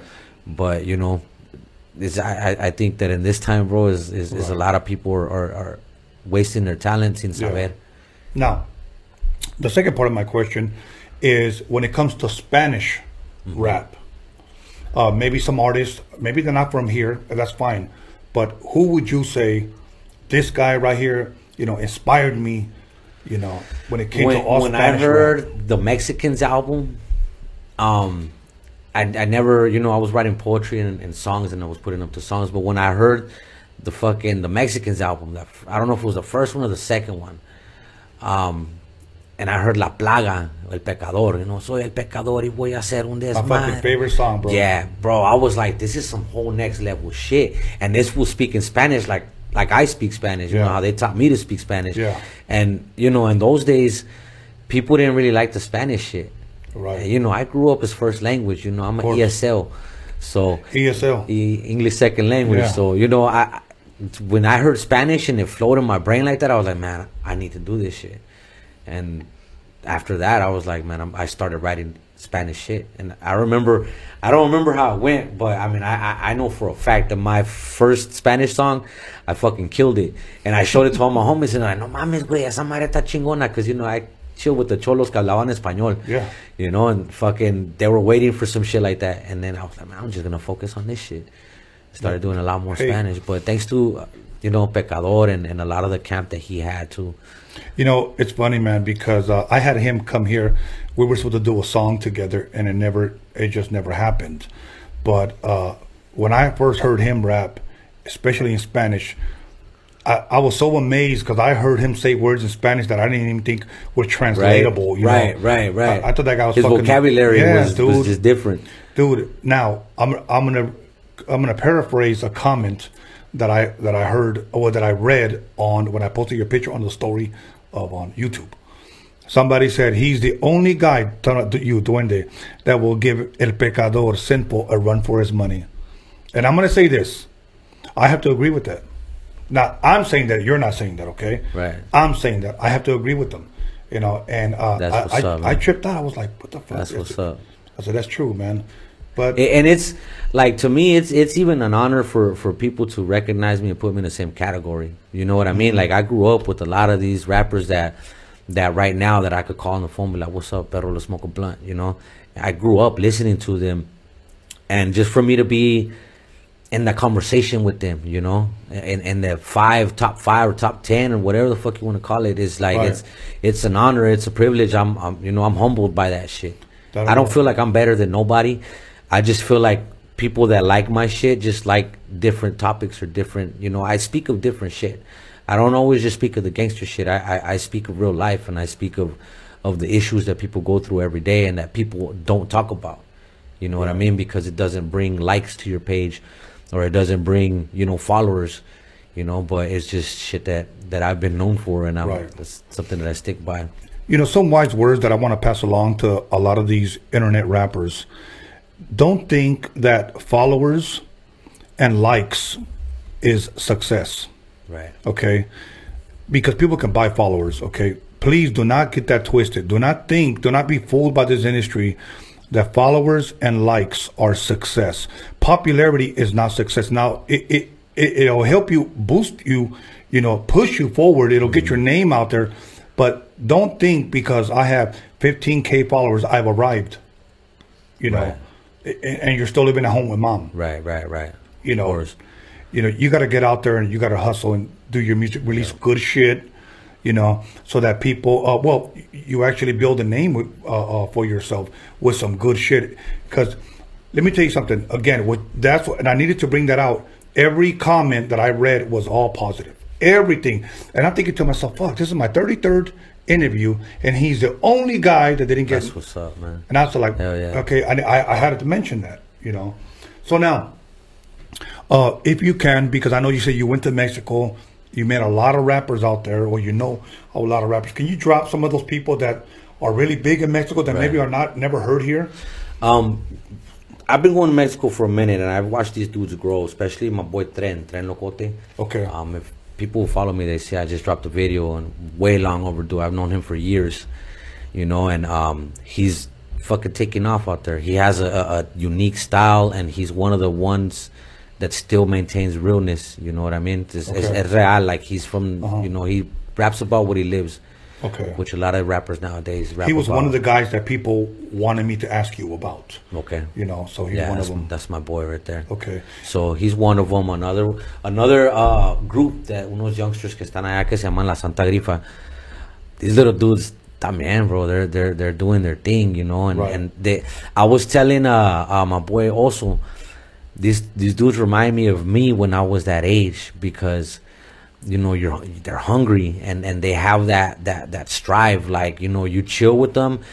Um he rented a you know for all the rappers he he took us all to this place over there in uh, uh Cha- chapala. Um none but the rappers you know uh, uh santa grifa tren illuminatic uh simple. And we all just vibed out bro. We away from the city by a lake and we just wrote music. We just you know smoked a lot of weed and and fucking put beats on and these little youngsters uh, uh santa grifa is like their energy when it comes to making music. It's it's what the fuck i want to see. You know what i mean? It's it's it's making music from inside of you and not giving a fuck what people think. You know nowadays a lot of people make music according to what the next person's gonna like you Right, know right. instead of make shit for yourself what's gonna make you feel good? Because at the end of the day it's it's about you. You can make music for other people all you like. It my music is my little happy zone, bro. This, this is how I get away from shit. So if I'm not gonna be into it or passionate about what I'm speaking about, de que me sirve la music? You know what I mean? Right. Might as well just be a comedian or a, somebody that's on, on, on, on Instagram, you know, just I don't know. People can do all kinds of shit on Instagram, but if you're gonna do music, you gotta have passion for that shit. Yeah, you know what? And and look, uh, next month I'm gonna be 52 years old. Okay. 52. Um, 52 years old, bro. age, bro. And I, believe, believe me, I'm loving life. But I'll tell you one thing that I'm not loving. I I don't want to sound like a hater because right away this younger generation, oh, este güey que sabe, you know. But my thing is that I, I just do not like this generation right now of rap. I just I'm having a really hard time with it. Sometimes people say you, you're hating. I go look, I like hip hop, I like rap. I just don't like this Yeah. you know uh you know so I, I have a really really hard time with this so when i hear something unique something different and even your voice okay because i've heard guys that rap and then when they talk to me they don't sound like the same it's almost like they, they make up a voice Disguise their voice. yeah and you sound exactly like you, like the way That's you what I hear a lot, yeah. You know, and I love a person not only with a unique voice but a unique style, and like what you said, you do shit for you because. You know, people are either gonna love it or hate it, and so far the response has been great because you've been doing shit for you, and it's working. Right, right. And it's working. I don't think that you have gotten the credit or the respect that you deserve, and I don't think you you're at where you need to be I appreciate that. you know. But what we're gonna do, we're gonna take a break and we're gonna come back and touch on that and continue right. to go forward on what can people expect from you now, what can people uh, get your music, what can people see your videos, you know, all the stuff Right. that we're gonna be talking about in the Sounds future. good. So. Once again, everybody, Roadium Radio episode 33 with Duende, all the way from the city of Vegas. Get your mixtapes. I'm running out. Once again, the Roadium mixtape, documixery. Uh, um, leave us a 20 to 30 second video that you could do on your phone. Email it to us at roadiumradio at gmail.com and tell us what you think about the documentary. And we will play, after we edit it, we will play it during the breaks. And, you know, you guys want to see each other? You guys can see each other on there. So, uh, um, but I really want to uh, hear the feedback. It was my first three hour documentary that I've directed, filmed by John motherfucking Elkins and also filmed by DG, D to the motherfucking G. So give us your feedback, 20 to 30 seconds. Please do not leave us a long ass novella of what you thought about this. 20 to 30 seconds. Greatly appreciate it. We'll be back in 10 minutes. Go get a beer, and for, for the other guys, go get a white claw, and we'll be back in 10 minutes. Yo, welcome back everybody to Roadium Radio episode 33. And uh, just a quick uh, announcement once again. If you watch the Roadium mixtape documentary, please leave us a 20 to 30 second video of you pretty much telling us what you thought about it. You know, give us a little bit of feedback. Uh, email it to us at roadiumradio at gmail.com and uh, we will edit it and then post it up. If not next week, the following week uh, because because we want to play some of uh, the people that have actually watched it already. If you haven't watched it, make sure you go to documentary.com and for unlimited streaming, you can purchase it, and then you can leave us your little video, uh, 20 to 30 second, please, not no more than that. Okay. Uh, I'm running out of the CDs, so make sure you guys pick them up. 25 bucks for all four of them. They're a value of 10 bucks a piece, but I want to get rid of them and I'm running out. So, uh, without further ado, uh, once again, Duende all the way from Las Vegas. Thank you for being here. I had to give myself a drink, bro, because I got to take the edge off. You know what I'm saying? but, uh, anyways, before, uh, we went to break, we were talking about all these groups that are, that are in Mexico. Uh, do you think that, uh, other than Mexico, that they'll be able to tour or come out, possibly even here to the states and perform? I I'm expecting that hopefully soon. Okay. Um, just just because I'm I'm a big fan of both Right. English and Spanish rap, but I don't think that people in the United States, like we talked about earlier, they don't they don't know about the the talent that's down there. So I can't wait for that shit to break through, like like Yeah. to actually come here and, and people, because there's a lot of raza here, especially that don't speak English. A lot of raza also only speak Spanish. Right. So um, just just the movement out here is gonna be just something to, to see. You know what I mean? Okay. So now, what what is Duende working on today? Man, I'm just working, bro. Um, I, I I dropped this last album, Sangre Raíz, because era ya comprometido. You know, I, I I was already like five years or somewhere around there waiting to drop that album. You know, due to what we spoke about earlier. Right. But I'm not gonna want to drop albums for a minute.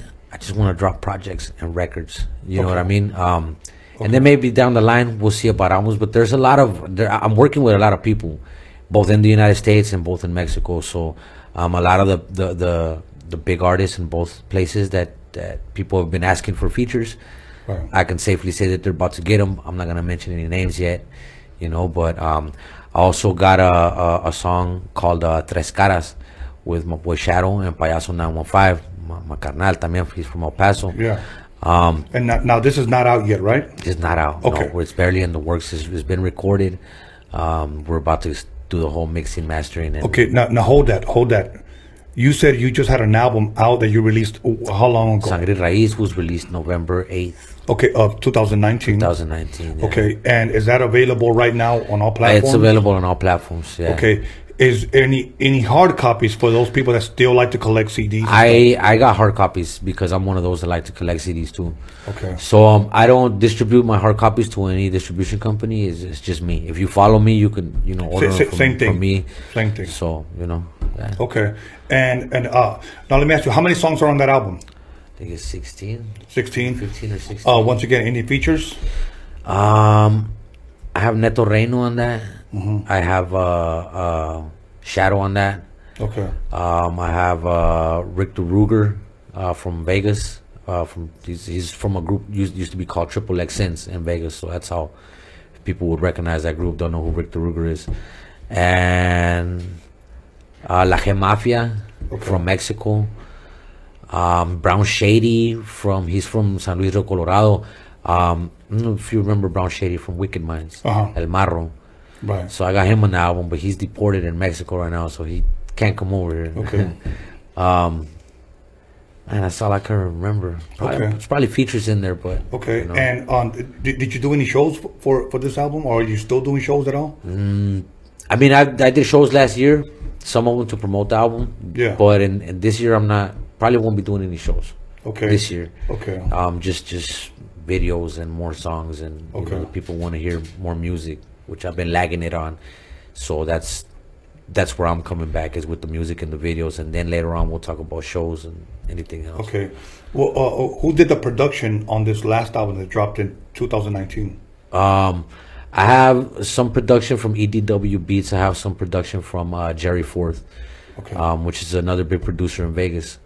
Um, I get a lot of my production from him too. So those are the two producers that I can say are mostly on that album. Okay. And uh, so, because I know today is kind of, I don't want to use the word outdated, but a lot of people don't like to drop full albums. They like to drop either EPs, songs, videos, just to kind of keep it going Right. and keep, you know. I, I'm the kind of guy who I love albums because I love to put together. An album to me is is a project. It's a story. You know what I mean. So when I put together an album, I'm not just grabbing songs that I recorded and putting them on a list. I'm Uh-huh. I'm, I'm recording songs for the album to tell you my story of what I'm going through at the time, or what I went through when I was recording that album. But nowadays, the, the attention span for people is like they don't they they're not ready to hear a whole album at once. Right. You know, so what what a lot of people are doing, their formula is dropping a song, dropping another song a couple weeks later, and it keeps people paying attention. Right. You know? Well, you know, let, me encourage younger rappers out there that I know visuals are important. Mm-hmm. Visuals. One thing that I've learned that 90% of the learning comes through the eyes. People love to see it. They see it, they'll remember it. Yeah. Okay. And uh, we live in a generation of information now that if I want to see Duende the rapper, I go to Google and type that in, and here comes a picture of you, here comes a video of you, or, Right. or whether, whether there's a Wikipedia of you or whatnot Yeah. they can see you. Now they go see you perform. Now you're you're, larger than life because I seen you in a video, man. you know. And I used to go to sleep listening to you, or I had your first album, Right. and we live now in that that era now where where we can promote our own shit, sell our own mm-hmm. shit, you know, or promote our own shit. Like I always say, I believe in promoting yourself until it pays off. But here's my message to a lot of these younger rappers today. If you're gonna do it, do it right. Don't don't just release bullshit songs. Don't release bullshit videos just because your homeboy, you know, has a cell phone on a stabilizer, you know, and you know you want to rap holding a red cup. Yeah. You know, speaking of red cups, where do they go? but uh, yeah, right, right here, here, here's the red cup. But uh, you know, I just encourage people to put out good stuff, man. Put a put a, it. Everything, believe me, I did my homework on you because everything that I clicked on from you, whether I liked the beat or not, I liked you. You know what I'm saying? And I know, uh, um, at least from what I heard, especially on YouTube, you didn't release any bullshit. And I read comments, you know, and everything was positive. I didn't read one dude saying, you know, que se mete la, you know, que se vaya a la verga este güey, whatever. You know, um, everything was positive, and I was like, man, I can't wait. To, to me, it uh, encouraged me, or it, uh, como se dice, it kept me enthused to Right. uh, to sit down with you and chop it up with That's you. up. You know, Hell yeah. because there's some guys that come here and every other word is, you know what I'm saying? You know what I'm saying? No, I don't know what you're saying, dude. you know, but all all I'm saying is for this younger generation, just release good product, release good vi- visuals. And, and it goes back to making um do what makes you happy, right? But also know because you have to know when you drop some shit and it doesn't sound good. Yeah, it might make you happy, but do you, do you really expect people to get behind that shit? You know, you got to give people a product that not just because they're your homie, they're gonna support you. You got to give them something they want to support. Yes. And also, if you're not ready, keep doing it, keep practicing. Don't don't expect to fucking become a rap star with the first or second song you wrote. Or like you said, you got a cell phone and you know you can record a video, or or you got somebody with a good camera and they record a video of a fucking song you wrote in 15 minutes and doesn't say shit, you know, and then you don't understand why there's there's nobody following you or you know, Right. E- even. I feel like I say shit in my songs, and it's even hard for me to get people to listen to it. You know what I mean? So, so you need to do something that not only you are gonna uh, uh, sit here and say that it sounds good, but people that don't know you, put yourself in their shoes. Right. Absolutely. You know, I did this documentary. It took me one year to film, and one year to edit. It's a three-hour documentary. I had to make sure, like I always tell my boy John, I had to make sure that it was going to be a, a hit, not a miss. Right. If not, I wasted two and a, two years of my fucking life creating something that was bullshit. Yeah. And we sold a shitload of streams, okay? And not one person ever came back and told me it was garbage. Right. Not one. The only concern that I had that I thought it would be too long.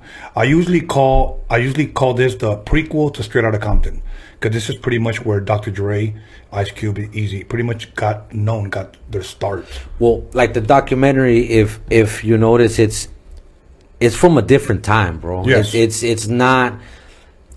Even I don't care what you listen to today. What you know, I, like like you, I'm not really Right. too into the, the, the hip hop today. But no matter what you listen to, you got to recognize where all this shit came from and and what started this shit. Right. And when you look at that documentary, you get you get the idea, not not somewhat of an idea. You get the idea of where it came from Yes. and what it took to get this shit started. Absolutely. You know, and that's why people people who who you know I wasn't in your time. I was in the CD times. You know, but Right. it was a different struggle for me from your generation and from this generation it's a different struggle from my generation Yes. you know what i mean so first and foremost we gotta fucking appreciate Yes.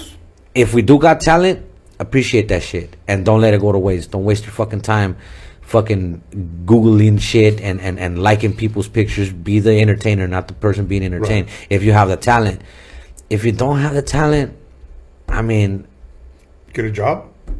if you get a job, you know, sell some Walmart weed is or- hiring. You know, Starbucks is hiring. you know. Cali got the best weed, so you can easily go buy a zip and flip it. You know what I mean? Don't you don't have to rap. You're probably a better weed seller than you are a rapper. We need so more I thinkers than that. rappers, you know. And I'm not trying to knock anybody from their dream, but please have some talent to back up that dream. Yeah. Okay. Uh, now, how many solo albums do you have total? Would you say total? Not compilations. Four. Oh, five. I just dropped the Sangre de Raiz, so that's Okay, five so it's solo five. So now, here's my question to you: Which one out of those five would you say that's my shit right there? Um, I would have to say Mis Desmadres. Um, And, And- why? because what I was going through at the time, um, I was a different person. Like I, I was going through a stage of, of finding what I wanted to do. I didn't know I was gonna be a rapper yet. That album didn't come. I wrote that, that one and Revelation. Most of it I wrote it in prison. So I wrote it without a beat, without anything, just my pen hitting the wall. I didn't know I was gonna do anything with that. I wrote it because I didn't have really nobody to talk to nobody to express what I was going through. And when that album came out, you know, a lot of people felt the same way that I was going through because I put shit on paper and that was it. Um, so when it came out, basically people felt like I did, and and now that I look at it, it was like, yo, like that, what I was going through at that time made me who the fuck I am today. So when I listen to a lot of those vocals and a lot of the shit that I said, when you're a rapper, only you know why you wrote what you wrote. It sounds cool to everybody, Right. and it might touch you, but only you know why you wrote that line. And there's lines that I hear on there, bro, that that either choke me up or get me hype, or or or just take me back to to to a place where where you know hum, that humbleness. Yeah, so that's yeah. that's why it's my favorite album because it's a lot of emotion in that album. Okay, now let's narrow it down. Off that album, which is your favorite song, if you have one, Um, is this song called Mundo por mis ojos. and why? because um like I said I wrote that in prison and it was like uh I wasn't even gonna release that song because I felt it was too personal. Okay. You know, I didn't want people to know that I felt that way, you know, of, of certain shit. And when the producer heard it, he's like, nah, this is one of the songs that's gonna hit and I was like, all right, let's do it. You know, but it was for me, it was personal. It was what I was going through at the time and it was my emotions, my feelings. So I didn't really feel the need to share it because at the end of the day, I didn't start rap to get famous. You know, I didn't not to become a rap star. I just did it because it was all I had. So that song was all I had at the time. I didn't want to put it out there. You know That's what awesome, bro. That's awesome that you said it that way. Uh, that's all I had, so you put it out there. Yeah. Uh, so now, from a fan's perspective, uh, what album do you usually hear, or what's? Let's stick with albums.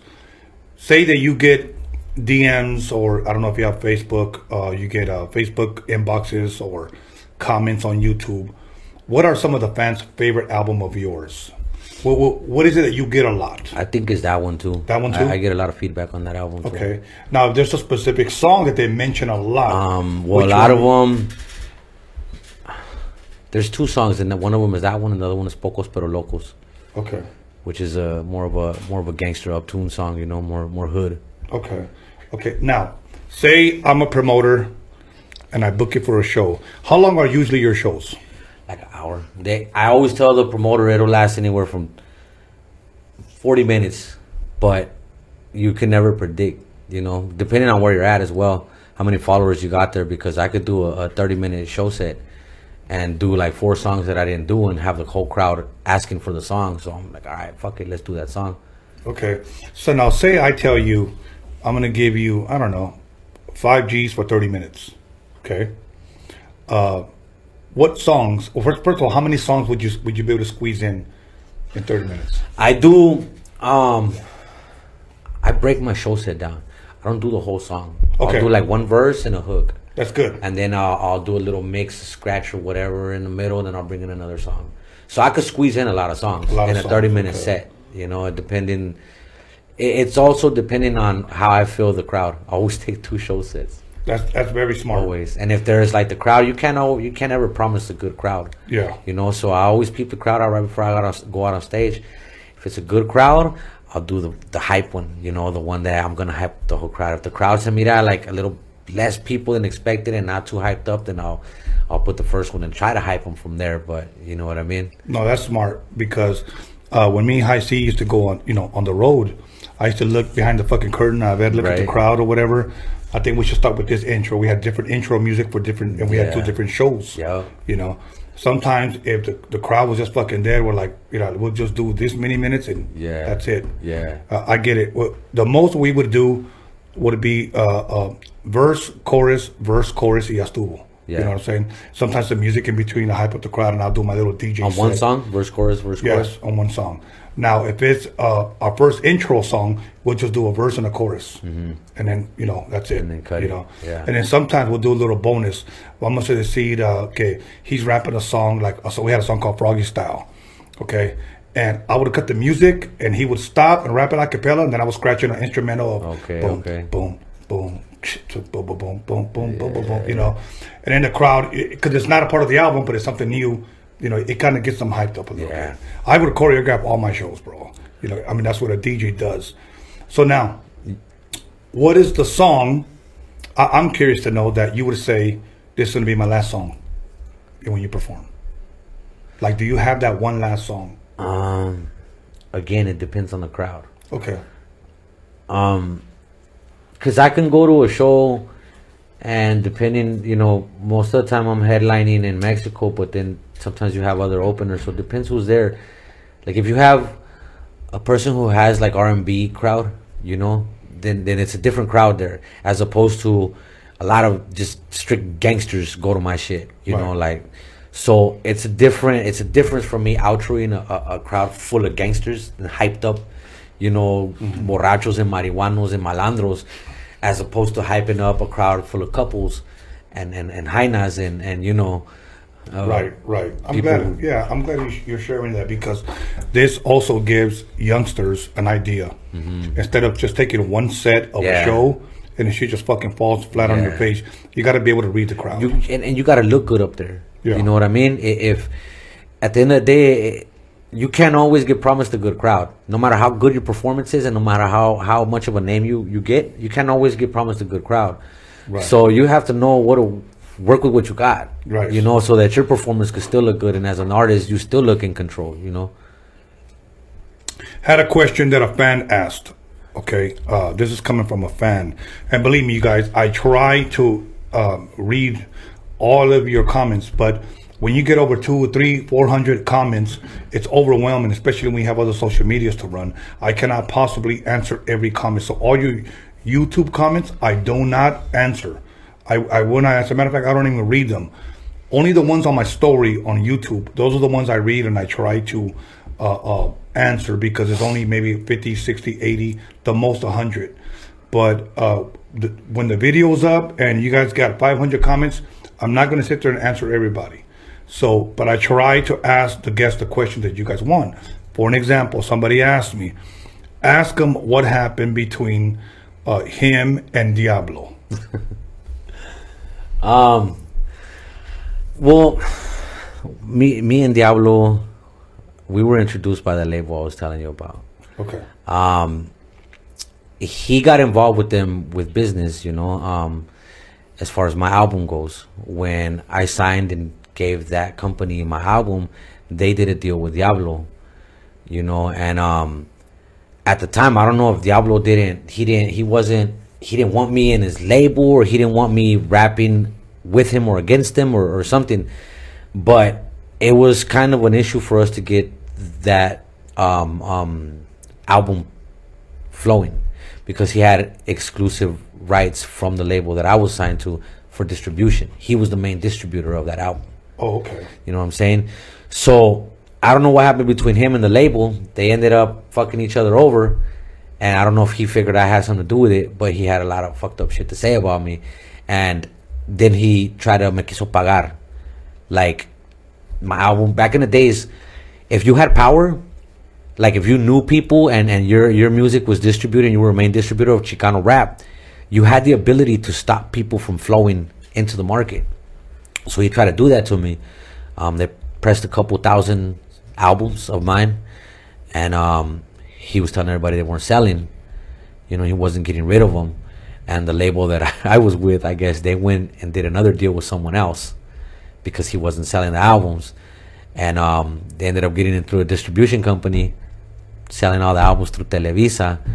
And Diablo ended up getting on the losing end. Okay. You know what I mean? So I don't know if he took that personal against me. Had nothing to do with me because I'm I got fucked over on the album too. You know. Right. But you know, we had some things to say on the on the on records on songs. Okay. You know, nothing really too too aggressive or too serious. but it was just the acknowledgement of of of you know we didn't like each other. Okay. And after you guys acknowledge each other- uh, each other, did any of you guys ever run into each other? No, to this No. day we haven't, but we have talked on the phone. Um, you know, I'm we're grown men. That shit happened when I first got out. I was still hot headed. I could, you know, I could say that. Right. So um, he hit me up because some other breakthroughs went through with that with the label, Okay. and uh, he was trying to see if there was a way to get his investment back. You know, um, and he also wanted to work together. He's like, you know, you know, really beef and whatever. I'm like, I, I don't really have beef with you, dog, but in order to work together, like we've already been through what we've been through. Right. You know, and and and I'm not trying to get political on you, but in the hood, if you got problems with your homie and you want to be cool again, then you got to throw down. You know, and like I told him, I'm not. I know you're not gonna throw down. I know we're not gonna throw down like some kids, but I can't just sit there and do a song with you, you know, and and act like it's all good. I'll, I'll tell you what. Let's do a battle. Let's let's do a battle. Let's do a song and let's do one show of us battling each other. You know, it'll be good for us and it'll be good for hip hop.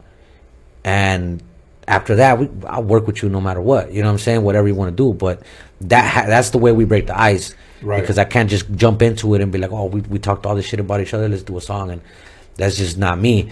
So the only way to break that ice is is, is handle it through hip hop. If we're not gonna throw down over it, then let's handle it through hip hop. Let's Right. throw down that way. But I hit him up about it. I don't know if he's with it. You know, that's mm. that's been my proposal.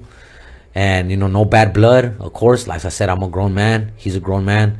But um, something like that just it, it just feels right to me, you know. Okay. And I'm not cagapalo or nothing like that. It's just, you know, it, it just seems like the right thing to do, you know, for for us and for hip hop because you know everybody knows we had our little run-ins and Right. and nothing serious, like I said. But you know, it's it's a good way to to, to squash the beef. Wh- I think. Why would he think that you had something to do with with with the label? Like what- because in those days, bro, idea? everything was breaking broken down into camps. You know, if you fuck with this circle, then I fuck with this circle. Then then if I don't fuck with somebody in that circle, I don't fuck with you no more. You know what I mean? And and I think that's what it became. But I mean, I like I said, I didn't know too much in the Right, game, and right. and then another thing is, I reached out to him, bro. Actually, before I signed to that label, Okay. and um, you know, I left him a message. I was like, hey, bro, you know, trying to, I'm a up and coming rapper. I'm trying to make it, this and this and that. And then later on, he tried to use it against me. Like, ah, ¿te acuerdas cuando te, me hablabas y que, que te ayudara and all this shit? You know? Right. Like, yeah, I remember, bro. I hella remember it. Yeah, I remember you I didn't for help me. Yeah, and I remember you didn't help me.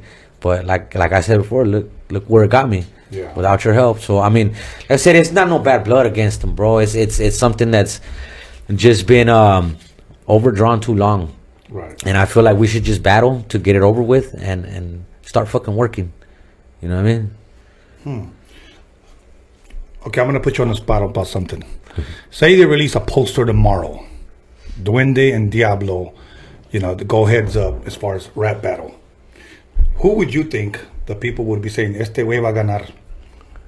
Who who would you think people would be betting on? I don't know, dog, because he has his fan base, you know, and I got mine, and, and, and some of my fans are his fans, some of his fans are my fans, you know. But de que los dos agarramos respeto in the game, that's that's a fact. So I, I can't say that people will be more for me or be more for him. It would be something interesting to look at. Fuck, that shit should be like pay per view on YouTube, bro. I mean, I th- agree. you just gotta be seeing the bigger picture.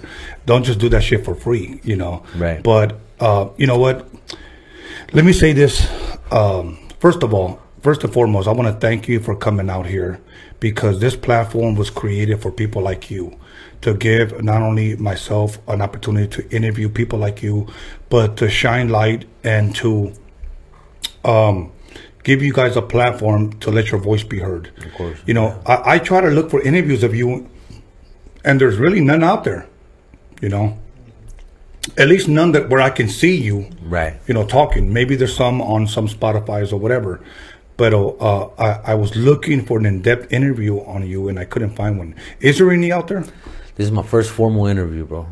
Really? Yeah, I mean, I've gotten interviewed by by um, you know other labels that are doing their thing, other other channels, but you know, n- never something formal.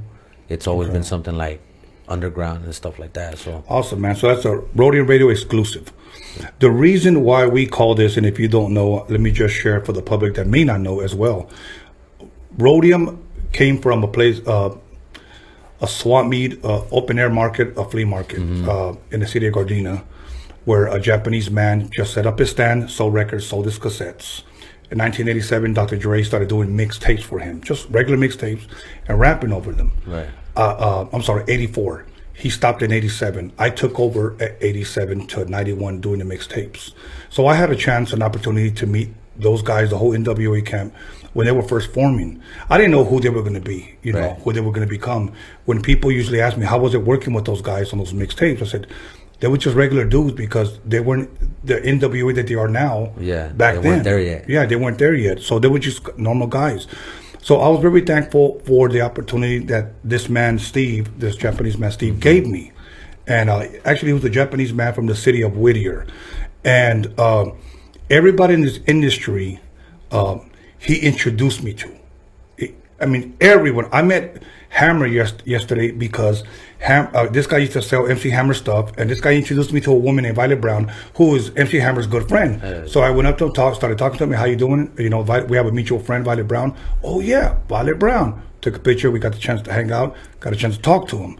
Awesome. All because it all started with this guy. right. He passed away about uh, five years now. I did a documentary based, if you will, on his swap meet stand and what his contribution to West Coast hip hop starting from the early 80s. Okay. Um, so now I did all that just for his name would not get lost in West Coast hip hop history. He passed away, so I'm in a sense carrying on his legacy uh, because he would take so many independent artists. Uh, let's just say you came to me back then and you said, "Hey, you know what, Steve? Could you sell my records? I got ten of them. Okay, cool. I'll put them on consignment, and if they sell good, I'll call you back and we'll take Right, some more." right, right. He did that, and then he will put them on mixtapes. And if that sold good, then I'll have you come back and rap on the instrumental. You know, that's what he did uh, to, to Young MC, to Tone Loc, to JJ Fad, all of these uh, uh, 80s groups. So this platform is created to do that, to get people a voice that may be independent, who may want uh, their voice to be heard, or uh, told I need an interview because I got this album jumping off, or I got this video. That's what this is here yeah to do. and and i appreciate that like i feel we need a lot more people like yourself you know um a lot of the times people get lost in their success and they forget what it's like to be you know people like me you know or, or, or people that are trying to be like me so for you to actually dedicate yourself to to building a platform for that it's it's it speaks volumes because you know you don't have to Right. fucking you're Tony A, bro. You don't you don't have to do none of that shit. But you're here and you're taking the time to to to have the conversation with me so people could understand more or less where we all come from. Because I know you don't just stick to one, you know, one one uh of one person's liking. Right. You have everybody here. Yes. And that's what matters. Um we need more platforms for our people. Yes. You know, I'm not trying to say, you know, just stick to your race. No, but I am trying to say support your people Yes. because there's not enough support for each other. You know, we, we support a lot of the rest of the world and we forget about ourselves. Absolutely. And we're the ones that need most of the support from each other because don't nobody know what our people's going through but us. I may be a rapper, but you know, I have problems just like everyone else. Like I have I have family that goes through shit. I, I go through shit. You know, it's a struggle. Every day's a struggle. Being raza and especially in this fucking country is the biggest struggle. So we that's why we need platforms like this to to support each other. It's like fucking group support, you know what I mean? Like counseling for each other Absolutely. because we don't got that. There's no platforms, you know, on on the main the the mainstreams that speak about us. Right. You know, we're like invisible right now. Yeah. And if we don't do this kind of shit and and and ask each other, you know, what's up? What can you bring? What can I do? Then we're gonna stay stuck in the fucking place where we've been for decades. for decades. and Absolutely. that's that's why that's one of the reasons I I feel I needed to come back and do something because the message that rappers are sending nowadays is not the message that I grew up on. You know what I mean? I I remember I remember like the rappers used to speak about moving ahead and and and breaking borders. You know what I mean? And and just trying your best no matter what the situation you have. And now it's like it's it's not about that. It's just about doing drugs and and and spending money that nobody tells you where you get it from. You know what I mean? Hard work is not valued no more. It's It's just looking like you got shit. Makes you fucking popular. You hit you hit the nail right on the head, bro. Right there. Honestly, I couldn't have said it better. I just wish that more people, now that we have the technology to do what, what we're doing, I just wish more people would take on. Uh, um, I like to say we have a voice, and I really, really want to help my people, if you will, uh, put help put them in the spotlight, you know, in the limelight. So let other people know that we are here, you know, because here, like I give this example to Acquid when they were sitting right there where you're at. If you take every Mexican out of LA overnight, Los Angeles uh, economy would collapse. We are hip hop's economy, especially here. Okay, Right. all the shows, all the concerts, all the the tickets, the the apparel, the music is being bought by us. Yeah. and yet where are we? Why do you think we're trending, bro? Why do you think other races use us as as as a as a gimmick, you know, and as a prop for their mm-hmm. videos to give views, likes, and and not only that, but to be circled circulated Right. around the world, you know. And incluso there's there's songs that I feel very fucking offensive that other people are doing about raza, you know, and, and and and we're just sitting there eating it up, you know. We're we're not getting offended by that type of music. I, I ain't gonna lie, I'm offended. There's a couple songs on the radio right now that offend me, like like personally, you know, coming from another person that doesn't understand our culture, you know, for them to to spit out Right. words just because they're in Spanish, and and make it look like something funny. It's it's. If I had to ask you to name one of those songs, I don't even know the name of it. Okay. But I know they say uh, something get with zapatos with the taco. I don't know. It's on the radio right now.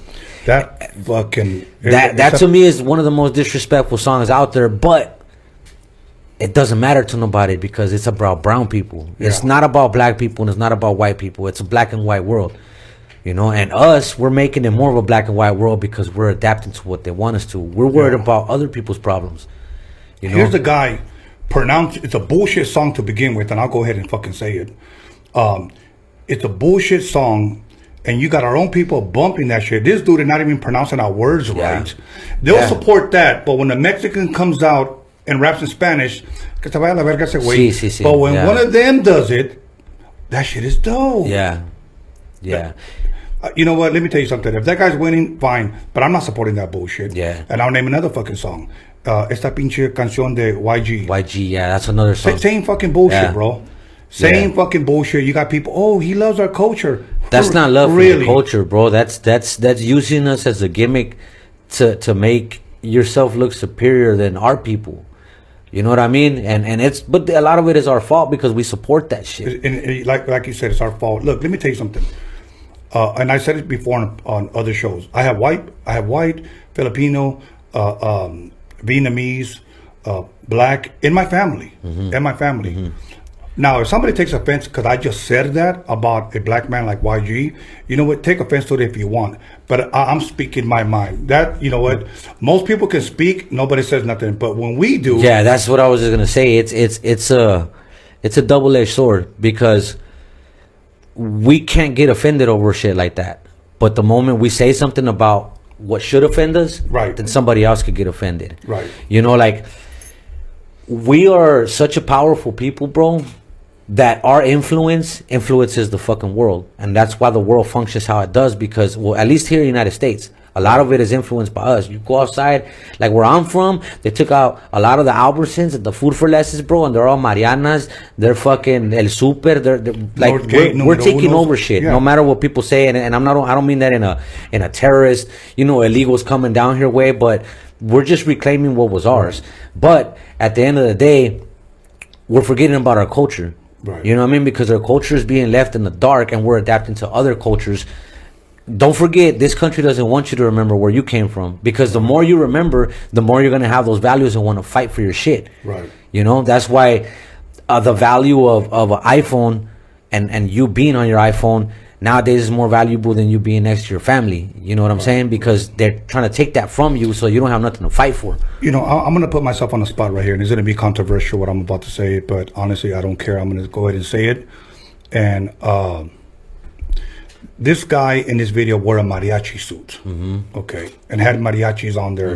And I don't know if he was at a wedding or a fucking quinceañera on there. Cool, whatever. That, that's With what he does. piñatas and shit. Yeah, cool, whatever. I took that as as an, uh, an offense. Okay. Some of our people say, "Oh no, he loves our culture." Cool, whatever. I don't have nothing again personally against him, but I would not support that fucking song. Right. Okay. Here's my thing, and I asked, I asked this one Chicana, who told me that he loves our culture. That's why he did it for us. Right. Okay. So I said, okay, if I wanted to do a song, if I was a rapper and I wanted to do a song to appeal to black people, how can I do it? And here's what she said. She paused and she said, "You can't because they'll take that offensive. It'll be racist to them." Yeah. I said, "Now you see what I'm talking about." But it's not enough of us feeling that way. Like how you and me feel, it's not enough of us feeling that way to, to start a movement as to, hey, respect us as a culture, as a people, you know, because we're the only ones who can keep our culture alive. There, there's no other race that's gonna support and be like, oh, this is where the Mexicans came from and this is their struggle. And little by little, we're forgetting that shit. You know, I, I'm a first generation Mexicano. You know, which means I was born here by the grace of God when all the rest of my family was illegal. You know, Right. older than me. So I know what it's like to grow up seeing my pops being, you know, uh, th- them being racist against my pops, and you being so little you can't do shit. You know, like like calling your dad a beaner or a wetback, and you're you're like fucking six, seven years old, and you grew up with that. Like this is this is how it is for me.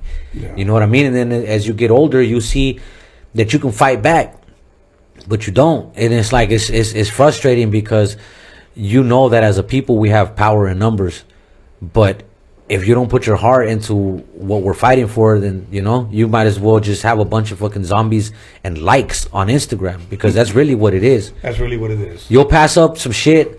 Like here's what gets me, man, and and and I know some people are gonna get offended probably, but I'm gonna say it anyways, right? Like Kobe passed, right? Yes. I get that, bro. It's a sad story, bro. It's a fucking sad story. Him and his daughter passed. I didn't. Really, it didn't really hit me until they said his daughter passed. That's when I was because I have a daughter, so that hits me. Of course, and I, I feel the same way. I, I, Um, it hit me as well. and and I could understand for you to be ups, you know, but at the end of the day, man, there's so many people that go through tragedy, bro. So many people that go through tragedy, and, and although the legacy of Kobe is is very respectful, very respectable, and, and Absolutely. you know, but what about our people that die in the river? You know, I see tattoos of Kobe Bryant. You know, Raza, that's cool. Um, I know you've heard about this. There was a little girl and a father who died drowned in the river yes, and there was pictures of her. She was hugging her dad, and her dad was hugging her. Why don't we get tattoos like that? You know what I mean? Shit that that that means a struggle for our people because those those that father that daughter he came here de pobreza. You know he was running from shit, and his dream and his daughter's dream, mostly his, was to see his daughter in a, in a school here in the United States, and they died for that shit. They died before they could even see what United States looked like. You know what I mean? So let's be sad for them too. Yeah, it's fucked up what happened to Kobe. You know, Absolutely, multi-million dollar player. His life was set. His family's set. This guy, his family's not gonna be set. He came over here maybe to send his family more money, more you know, make their situation better. All that is gone. It's gone. There's no tattoos of him. There's no murals of him and his daughter. There's none of that shit. And it's from our own people. our own people. You know what I'm saying? So I'm not saying, you know, don't don't of course support other other people, but dude, remember your struggle. Yeah. You know, because if you don't remember your struggle, nobody's gonna remember those kids and those people that are struggling in the situation you or your mom or even your grandparents used to be in. You know, keep the culture alive, support your culture because Absolutely. there's there's support for everyone else. Right. Every other culture here has support. We're the only ones that are lacking. And I shit. agree with you 100% in saying that, and I know I'm saying this for you as well.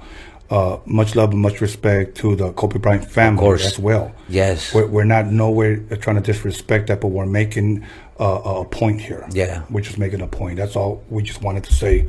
But it comes from our own people, you know. And I just Yeah. hope that they would wake up and that we would support each other. Yeah. You know what I'm saying? Most because my thing is that why not you? Why can't you be the guy up there with Snoop Dogg? You know, we've never made it that far Yeah. you know. But you know what? We shall see.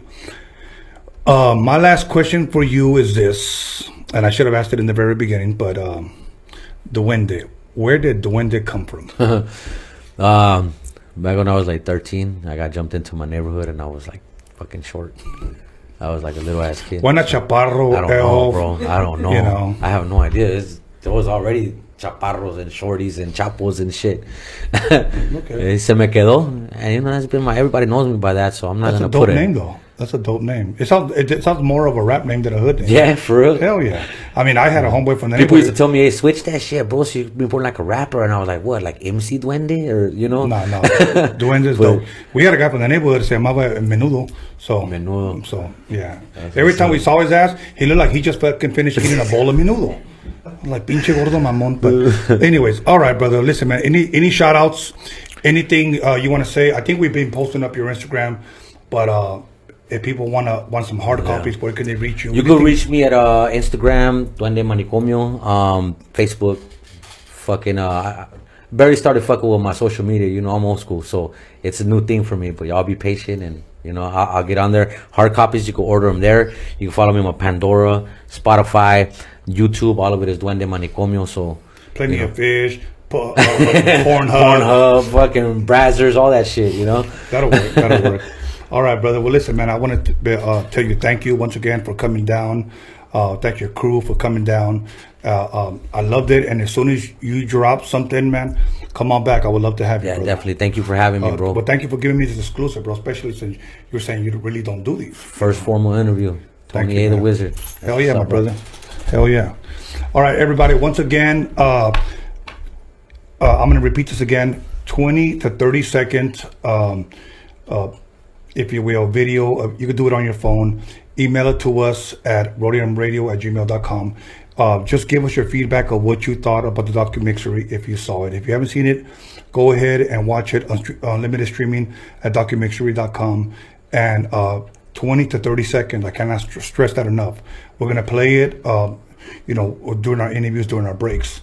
Once again, uh, 86 in the mix, 88 boom and bass, 24 7, the Hi-C. Get them, uh, the hard copies. I'm running out, first come, first serve. And uh, we're on all uh, media um, uh, platforms, whether it be Anchor, Spotify, etc. Um, other than that, let me go ahead and give my shout outs to John motherfucking Elkins, who makes all this possible, to my boy DG, um, and every uh, my son uh, B Scanless, and everybody who partook in the making of this documentary. My first documentary that I directed, filmed by John motherfucking Elkins. Other than that, tomorrow morning I drop who will be here Wednesday. You are not going to want to miss Wednesday. I got a very, very special guest. Somebody that you guys probably never would have thought of, but he will be here live Wednesday giving me an exclusive interview, and I'm really, really thankful. Believe me, I got some dope ass interviews coming. Okay, I know a lot of you guys, oh, get this guy, get this guy. Hold the fuck up. They're coming, okay? Anyways, other than that, uh, you guys have a blessed night. Yeah, I wanna uh, let me just give a shout out to my little girls that are listening to right now. Yeah, yeah, Valeria, that. Kimberly, I love you, mamas. My wife at home, and everybody who's supporting in Vegas, El Paso, here in Cali, and everybody who follows me. Man, I love you guys. Thank you. And all you guys drinking White Claw, I love you guys too, all right? So, other than that, um, have a blessed night. We'll talk soon. See you Wednesday. Vamonos. I'm going to go have a couple of drinks.